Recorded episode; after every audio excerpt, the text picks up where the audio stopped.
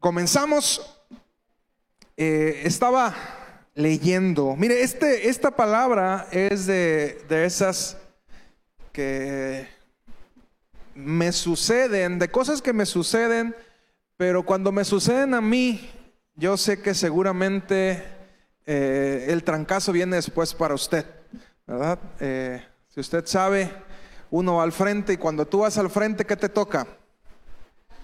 Te toca el trancazo primero, ¿verdad? Entonces, eh, esta palabra quiero pedirle que usted disponga su corazón porque yo sé que va a comenzar a venir a su vida de esto que te voy a hablar. Y tienes que estar preparado, ahora sí que no vas a decir, ay, es que yo no sabía. Porque te lo voy a decir desde ahorita para que estés preparado. Bien, dentro del tronco cerebral, me sorprendió cuando estaba leyendo esto, Dice, formando parte de este sistema reptiliano están los llamados ganglios basales. Allí están las conductas que hemos aprendido y una de sus características, guarda esta palabra porque me encantó, eh, creo que yo soy de ese planeta, dice, es que tiene neofobia. Diga usted neofobia. Fuerte, neofobia. ¿Y qué significa la neofobia? Es miedo a lo nuevo. Uno de los miedos que ni usted y yo estamos conscientes, pero que tenemos de forma natural en nuestro cerebro, es la neofobia. Usted y yo le tenemos miedo a lo nuevo. Bueno, si es un auto nuevo, no, ¿verdad? Pero si es un cambio, a ese sí le tenemos miedo. Dicen que el, el perfume más caro que hay es el perfume a carro nuevo. Ese es, cariñosito, ¿bien? Eh, este es un factor neto de resistencia a los cambios. ¿Sabe? A nadie le gustan los cambios. Si por nosotros fuera, nos gustaría que nuestra vida fuera plana, que viviéramos una vida en tranquilidad, en paz, sin problemas, sin dificultades, sin situaciones difíciles, sin, cambios hormonales, sin que llegara Andrés, las mujeres, ¿verdad? ¿Sí sabe usted quién es Andrés? El que llega cada mes, dicen.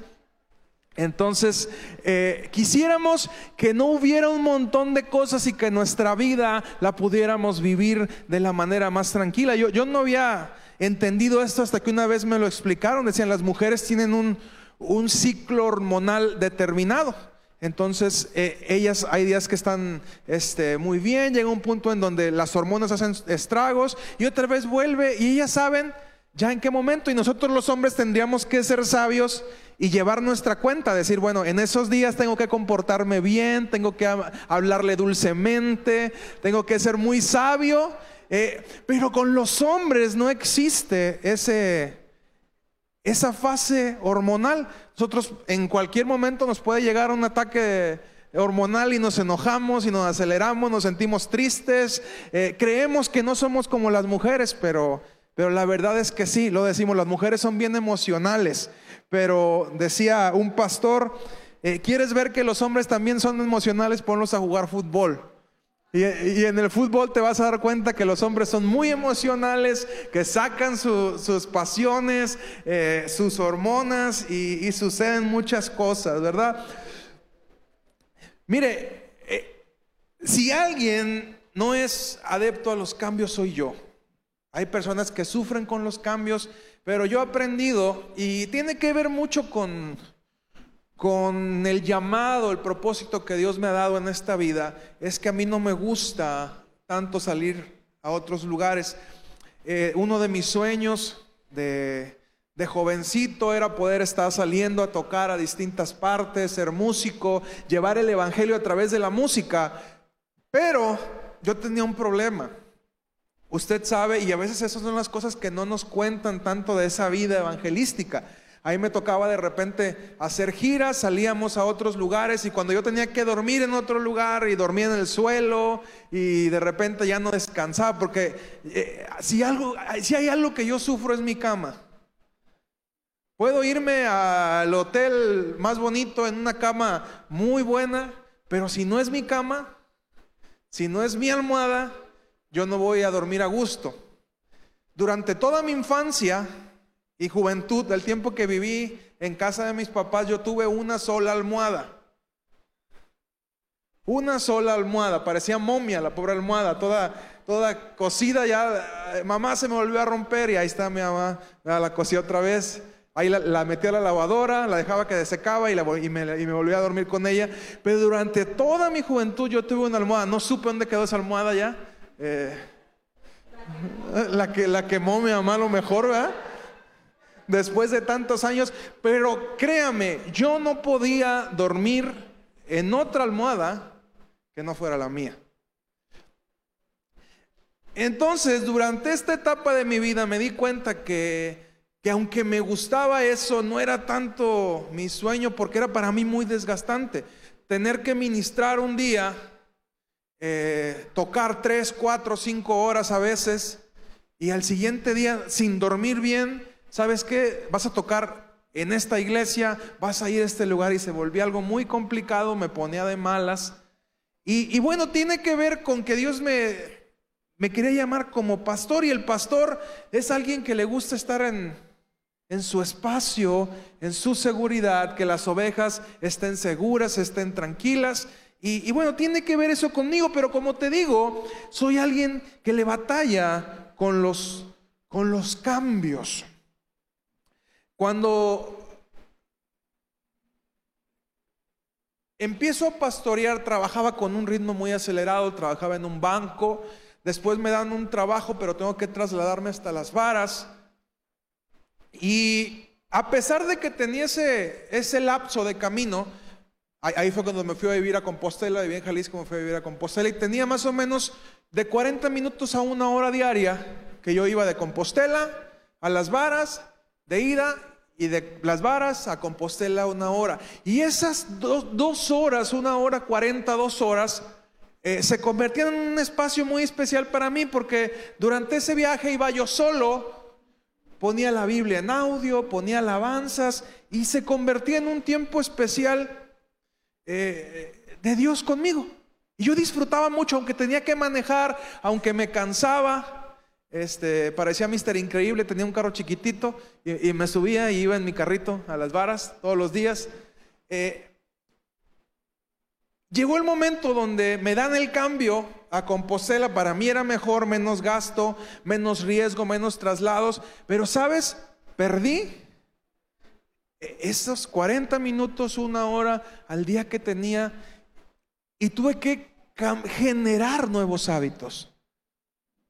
Y ahora tuve que buscar a Dios de una manera distinta y decir, bueno, tengo que apartar mi espacio para estar con Dios y, y no perderme de su presencia. Hace poquito, hace como un mes, me acaban de decir, te vas a otro, a otro departamento, me dice mi esposa, mi amada, sabiamente y amablemente ya te habías acostumbrado a ser flojo, me dijo. Porque ahí en donde estaba no había tanto trabajo como, es, como hay en el área en el que estoy ahorita. Me cambian a, a, recursos humanos. Usted sabe que recursos humanos siempre hay trabajo. Al principio le decía, me sentía como los hámster, que nomás están corre, corre, corre, corre, dando vueltas ya pagas la nómina, pero cuando la terminaste de pagar ya llegó la otra quincena y le vuelves a dar y la terminas de hacer ese trabajo, pero ya llegó la otra quincena y le estás dando y dando y dando y dando, al, al, al circulito y no avanzas. Y yo le decía, Dios, ¿por qué? ¿Por qué permitiste que eso sucediera? Y lo que Dios me decía es que para haber crecimiento tienen que venir cambios. Para que te des cuenta de tus capacidades tienen que venir cambios. Y si te mantienes en un mismo lugar, te mantienes estancado y no creces. Yo sé que Dios no me va a tener ahí por los siglos de los siglos, pero dije, bueno Dios, te doy gracias por el proceso que me estás eh, llevando a vivir ahorita. Porque eso me llevó a tener que generar nuevos hábitos. Y ahora tengo que, estoy ahí acomodando hojas, me pongo mis audífonos, pongo la Biblia, este, busco otros espacios, digo, tengo que dejar el celular y ponerme a leer. Al baño ya me meto con un libro en vez con el celular de repente. Y tengo que comenzar a hacer cambios y comenzar a mover mi mente para decir, tengo que buscar nuevas maneras. ¿Por qué? Porque si no hago eso, me muero.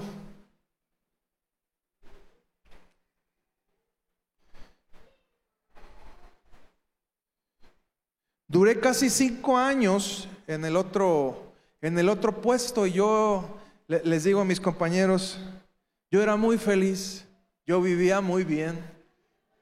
Y les canto ahí en Recursos Humanos hasta que te conocí, vi la vida con dolor, no te miento, fui feliz, pero con muy poco amor, les decía. Y muy tarde comprendí que ya no te vería más. ¿ah? Y aunque ahora pienso en ti, me hablan mis amigos de almacén y me dicen, vente, no puedo, tengo mucho trabajo.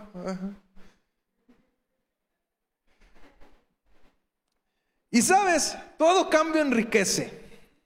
Aprendemos cosas nuevas y todo cambio es para bien.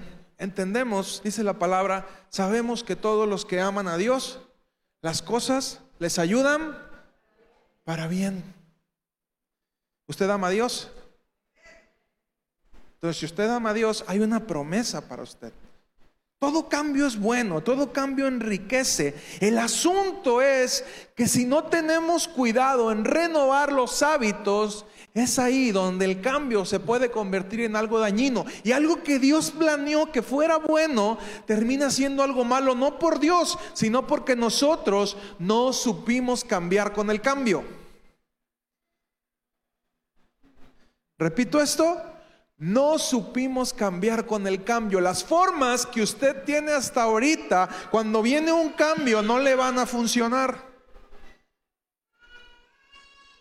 Y el asunto, el problema no fue el cambio, sino nuestra poca capacidad de adaptación. Sé que Dios tiene para usted nuevas oportunidades laborales, nuevas amistades, nuevos proyectos.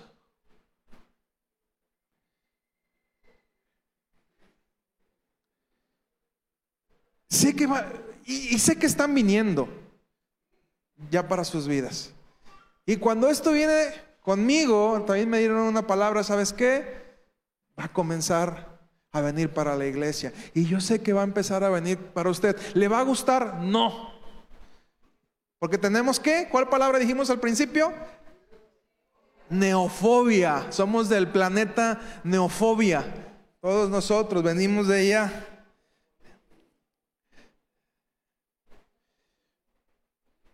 Incluso esto pasa cuando hacemos cosas para Dios. A veces creemos que cuando, cuando hacemos cosas para Dios, eh, no va a ser necesario cambiar nuestros hábitos. Y de repente encontramos a personas que hacen tantas cosas para Dios que descuidan su vida espiritual, que descuidan su vida familiar.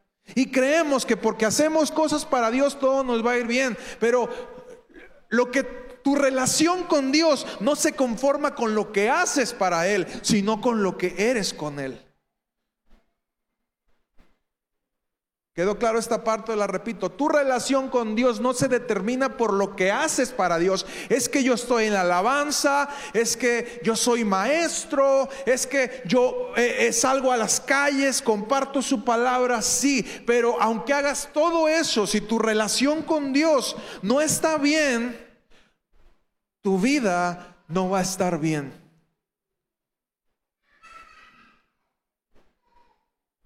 Mire que trabajar para Dios no te hace amigo de Dios. Por eso es que Jesús hizo énfasis en esto y decía, ya no los voy a llamar siervos. Jesús dice, yo no los voy a llamar siervos, ahora los voy a llamar amigos. Porque un siervo no sabe lo que hace su Señor y de repente vivimos una vida de siervos con Dios donde creemos que haciendo, haciendo, haciendo vamos a agradar a Dios, pero descuidamos nuestra relación personal con Dios, los hábitos que tenemos para buscarlo. Y podemos perder el rumbo. Yo he conocido personas que aún llevando una vida de santidad, una vida sirviendo a Dios, perdieron el rumbo. ¿Por qué? A pesar de hacer cosas para Dios, perdieron a, Dios. Y de repente hacían tantas cosas y no se dieron cuenta que Dios ya no estaba con ellos. ¿Por qué? Porque descuidaron sus hábitos. Proverbios 22, 6 dice, instruye al niño en su camino y aun cuando fuere viejo no se apartará de él. Todo proyecto que quieras fomentar te va a llevar tiempo, te va a llevar formar hábitos para fortalecer las cosas que son verdaderamente importantes para ti. Es muy necio creer que vamos a tener una familia sana y estable si no le dedicamos tiempo a la familia. Es necio creer que vamos a tener una relación con Dios sana y estable si no le dedicamos tiempo a Dios. Es necio creer que vamos a tener un bonito matrimonio, un matrimonio firme, cuando no le dedicamos tiempo a nuestro cónyuge. Una buena relación con los hijos también se fomenta. Instruir requiere tiempo, requiere inversión. Y todo esto tiene que ver con dónde están tus prioridades.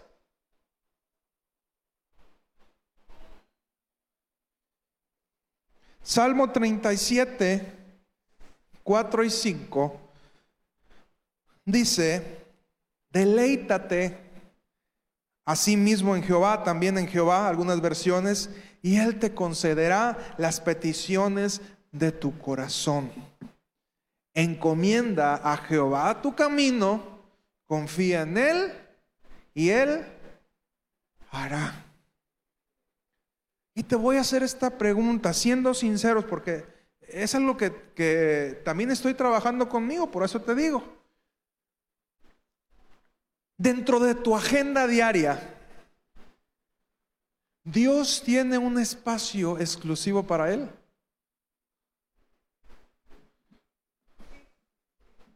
Bueno, eso ya te toca responderlo a ti, ¿verdad?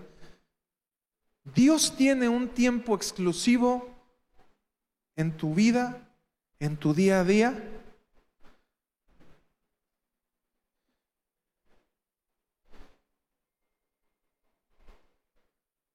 Si Dios no forma parte importante en tus hábitos y en tus prioridades, querido hermano, déjame decirte, no puedes esperar que absolutamente nada funcione.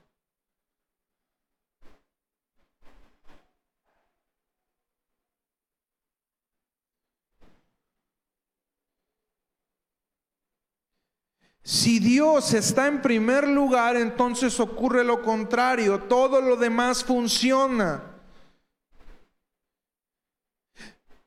Y si cualquier otra cosa se ha convertido en una prioridad para tu vida arriba de Dios, entonces todo lo demás que hagas no va a servir.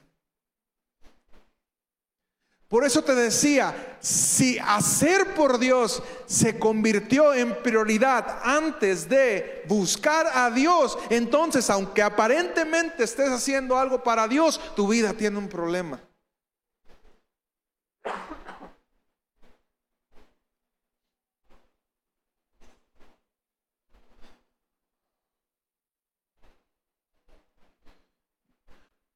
¿Por qué? Porque cuando Dios está en primer lugar, Dios te va a hacer saber qué lugar deben de ocupar todas las demás cosas. Cuando Dios está en número uno, Dios te va a enseñar quién ocupa el 2, el 3, el 4, el 5, el 6, el 7. Pero si Dios no está en primer lugar, entonces tu vida es un desorden. Repita conmigo, si Dios no está en primer lugar, pero fuerte, como que tiene ganas de decirlo, si Dios no está en primer lugar, mi vida es un desorden.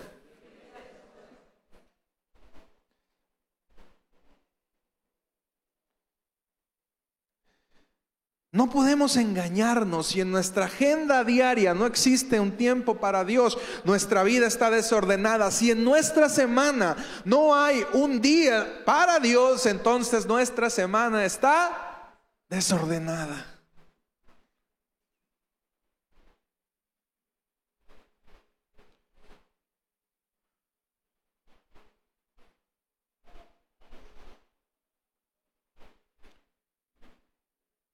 Cuando tú pones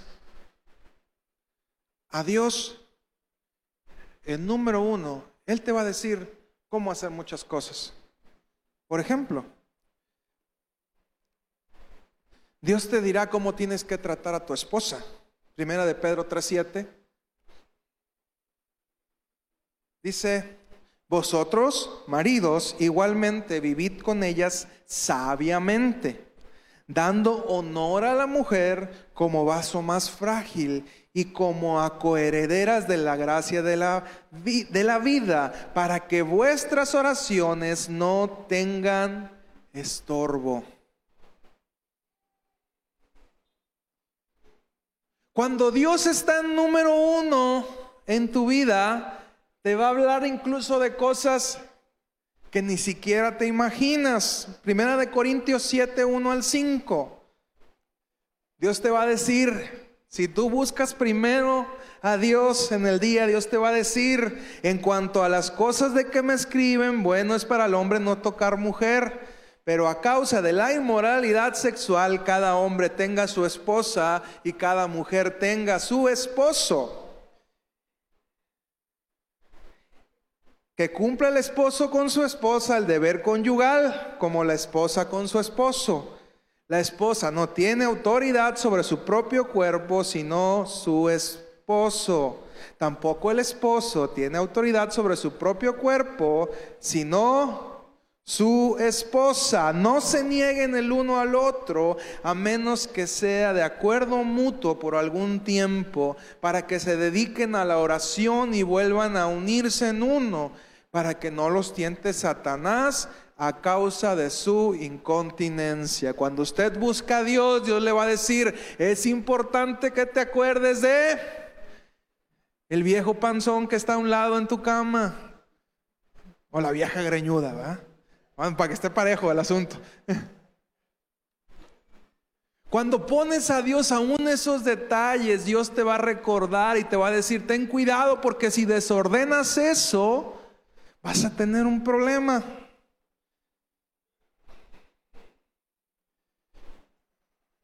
También, si pones a Dios en primer lugar, Dios tendrá cuidado de cómo debes conducirte si tu esposa o tu esposo no es creyente. Y son ejemplos de un montón de cosas que tú vas a encontrar en la palabra cuando honras poniendo a Dios en primer lugar. Dice, si una mujer tiene marido que no sea creyente y él consiente vivir con ella, no lo abandone. Porque el marido incrédulo es santificado en la mujer y la mujer incrédula en el marido, pues de otra manera vuestros hijos serán inmundos, mientras que ahora son santos.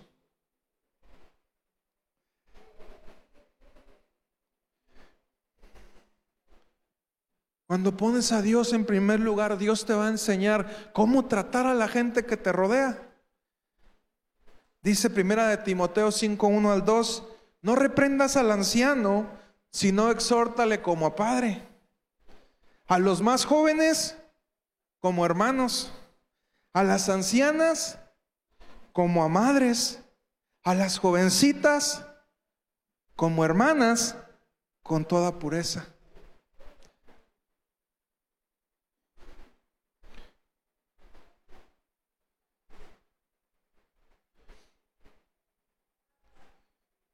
Así podríamos encontrar tantas cosas en la palabra de Dios, las cuales cuando tenemos a Dios como nuestra prioridad, nos va a ayudar a obtener mejores resultados. Si usted quiere resultados duraderos, resultados eficientes en cada una de las cosas que usted vaya a hacer, debe de tener en primer lugar a Dios.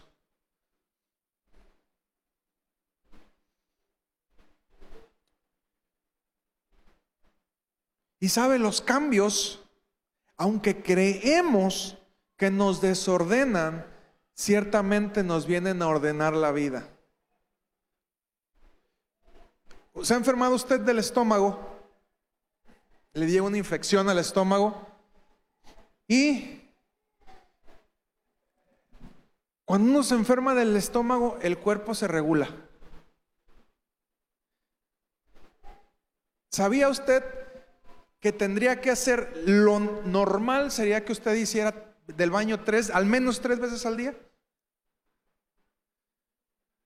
Come y sale. Come y sale. Entra algo nuevo y presiona lo de abajo y sale lo de abajo. Eso sería la forma natural, pero nos vamos estresando, vamos comiendo cosas que no nos son saludables y de repente ya tenemos problemas de estreñimiento. Y cuando usted se enferme del estómago, dése cuenta que lo primero que sucede es que una vez que su cuerpo se limpia, usted vuelve a hacer del baño al menos tres veces al día. Y te pongo este ejemplo desde el plano de lo natural. La próxima vez que te enfermes del estómago, que espero que no sea pronto y que tengas una salud muy buena, te vas a dar cuenta de eso. Que aunque nosotros creemos que los cambios son malos, los cambios vienen a ordenar nuestra vida. Y yo sé que Dios está trayendo cambios en tu vida porque hemos generado un desorden. Y Dios necesita sacudirnos un poco para volver a ordenar nuestra vida. Y a veces es necesario que como en el yenga se caigan todos los palitos para volver a poner cada palito en su lugar, porque tenemos una torresota como en el yenga, pero una torresota frágil que en cualquier movimiento se desmorona.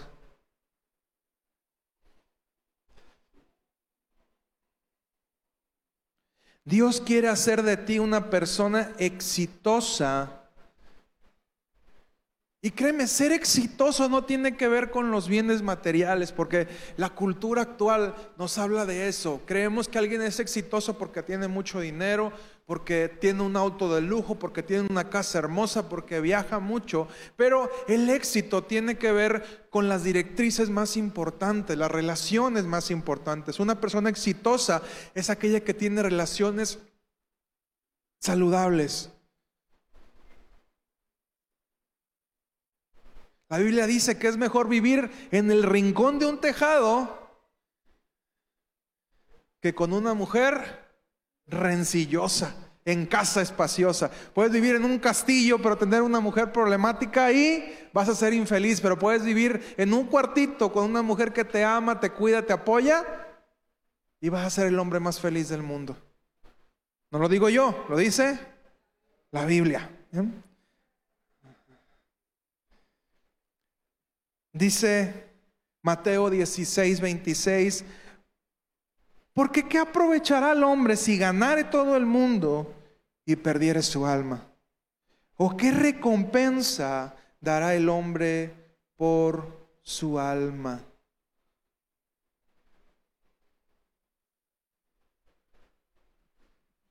¿Qué ganas transformando al mundo?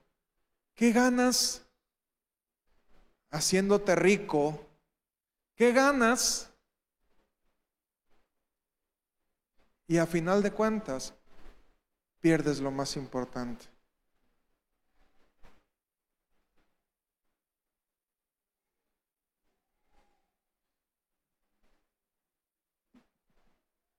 ¿Y qué es lo más importante? Dios.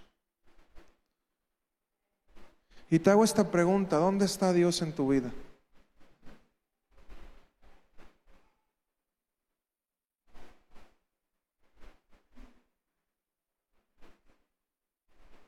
¿Qué espacio ocupa en tu vida? ¿Qué está primero? No es que el número uno está mi familia. Aunque el número uno esté tu familia y aunque aparentemente sea algo bueno, si tu familia es número uno, tu vida está desordenada. No es que mi número uno es el trabajo. Yo me esfuerzo en mi trabajo y trabajo de sol a sol y de luna a luna. Está bien que trabajes, pero si Dios no está en número uno, tu vida está desordenada y tu trabajo te está estorbando. Es que mi escuela es el número uno. Si tu escuela es el número uno, tu vida está desordenada porque tu número uno tiene que ser Dios. Y en su amor y en su misericordia Dios va a tener que sacudir tu mundo. Porque quedamos que a los que aman a Dios, ¿qué? Y son de las cosas que no nos gustan tanto, ¿verdad? Cuando escuchamos esta frase, sobre todo cuando está ocurriendo lo que no nos gusta, no suena tan agradable este versículo. Pero a veces Dios tiene que sacudir nuestro mundo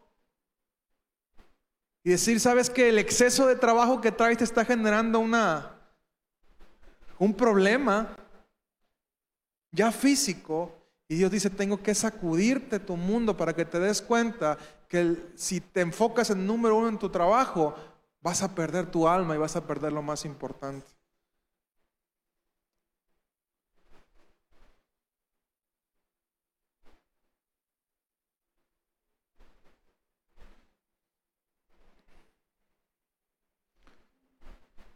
Y si Dios no es el número uno, ¿identificas qué es?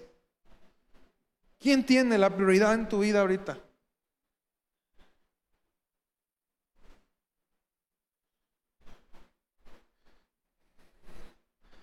Se llama, su nombre empieza con I y termina con E. iPhone. Se llama iPhone tu prioridad. Se llaman redes sociales,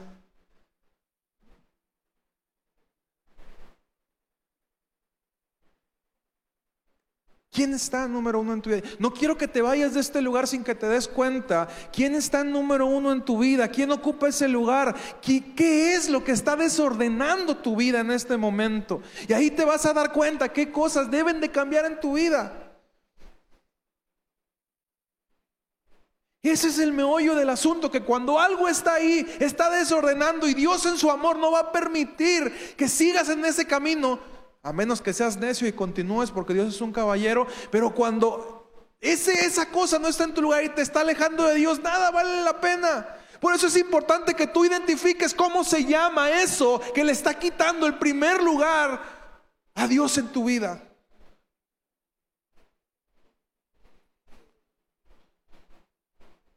¿Es el nombre de una persona?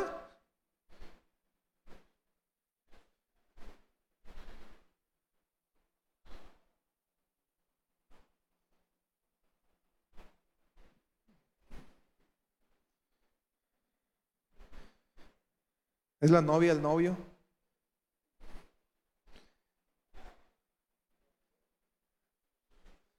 La esposa. Está desordenado ahí el asunto, mi tino. Porque tienes si tú agradas a Dios, agradas a tu esposa. Marido, si agradamos a Dios, si nos esforzamos por agradar a Dios, vamos a agradar a la esposa. Si nos enfocamos en buscar a Dios, vamos a a entender el trabajo. Vamos a rendir en el trabajo, vamos a funcionar en el trabajo. Si aplicamos los principios de Dios en nuestras finanzas, vamos a tener finanzas sanas. Y no hemos entendido eso. Creemos que por mucho trabajar vamos a tener mucho dinero, pero la cosa no funciona así. Tenemos que administrarnos sabiamente y la palabra está llena de principios de administrarnos sabiamente. Y hay una regla infalible. Y no te digo que yo soy perfecto porque yo meto mucho la pata, pero yo he visto que gente que sigue los principios de la palabra de Dios tiene finanzas sanas. Entonces digo, tengo que empezar a copiarle a esa gente. Tengo que empezar a ponerme personas que me nutran y me enriquezcan, que sean un ejemplo para mi vida. Si me junto con los chafas, me voy a hacer chafa. Si me junto con los inteligentes, me voy a hacer inteligente. Ayer hablábamos de eso en la reunión de varones.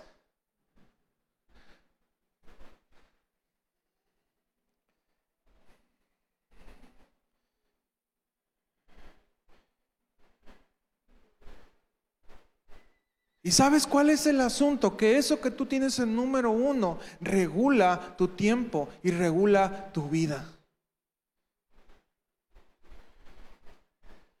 Además regula tus códigos morales.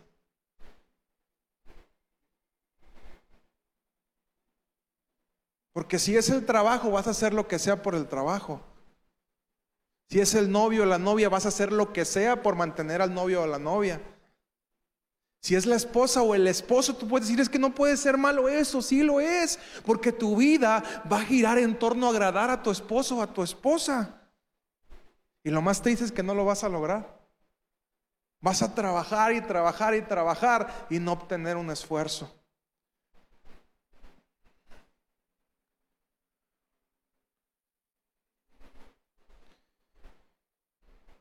Leía hace poco de un restaurante muy importante en Estados Unidos, una de las cadenas más grandes de venta de pollo, eh, donde el dueño es cristiano y a pesar de que es un restaurante, él ha crecido y se ha mantenido sin abrir los domingos. Dice, yo tengo un día que es exclusivo para Dios y aunque yo sé que el domingo podría vender mucho, yo tengo un día para Dios. Y ese día yo no quiero pensar en otra cosa más que en Dios. Y su negocio ha prosperado y ha crecido y es una de las cadenas más importantes de pollo en Estados Unidos, aún sin abrir los domingos. Dice, porque yo quiero demostrarle al mundo que se puede prosperar siguiendo los principios de Dios.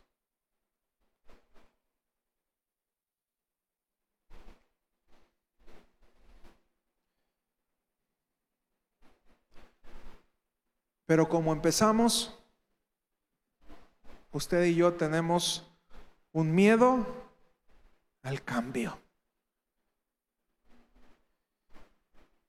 Y hemos detenido cambios que Dios quiere hacer en nuestra vida y le hemos dicho, espérate Dios, espérate Dios, espérate Dios.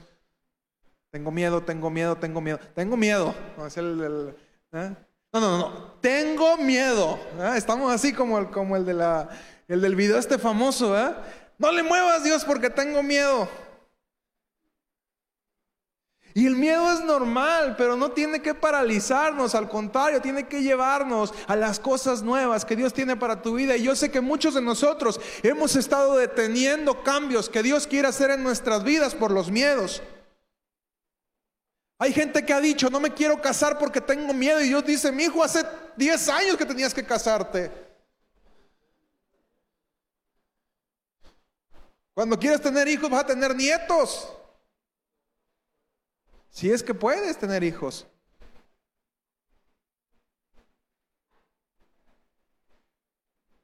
Por ponerte un ejemplo claro, pero cuántas cosas hemos detenido y Dios está diciendo, ya, decimos, Dios por favor no, Dios por favor no, Dios por favor no. Yo no quería moverme de departamento. ¿Y sabes por qué me moví?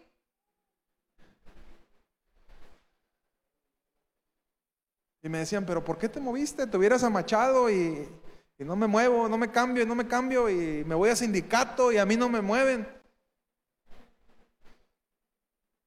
Pero Dios me dijo, ya, andando. Tenía recursos para, sí tenía recursos, yo pude haber decidido no irme. Pero entendí que era tiempo de un cambio. ¿Estoy sufriendo las consecuencias del cambio? Pues sí, es normal.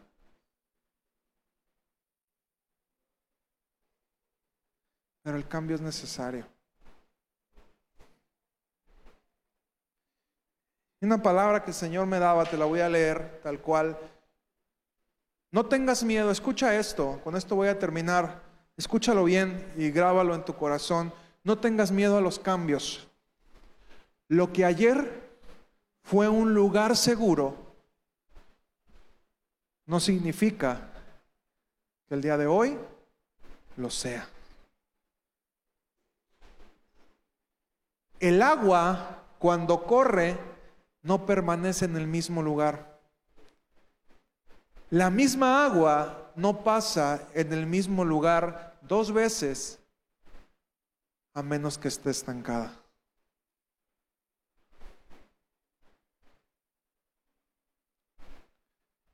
Hay personas para cada tiempo, hay cosas para cada tiempo, hay situaciones para cada tiempo. Tenemos que aprender a soltar para crecer.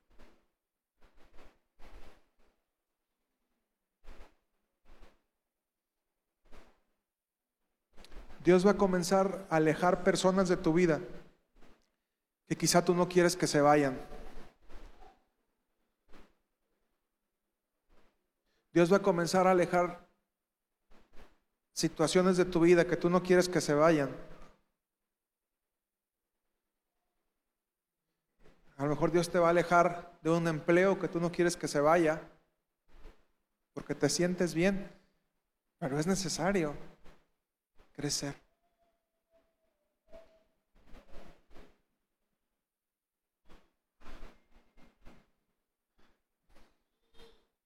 Así es que, mis queridos hermanos, habitantes de Neofobia,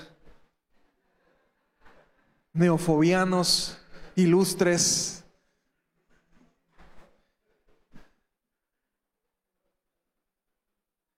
dejemos de tenerle miedo al cambio.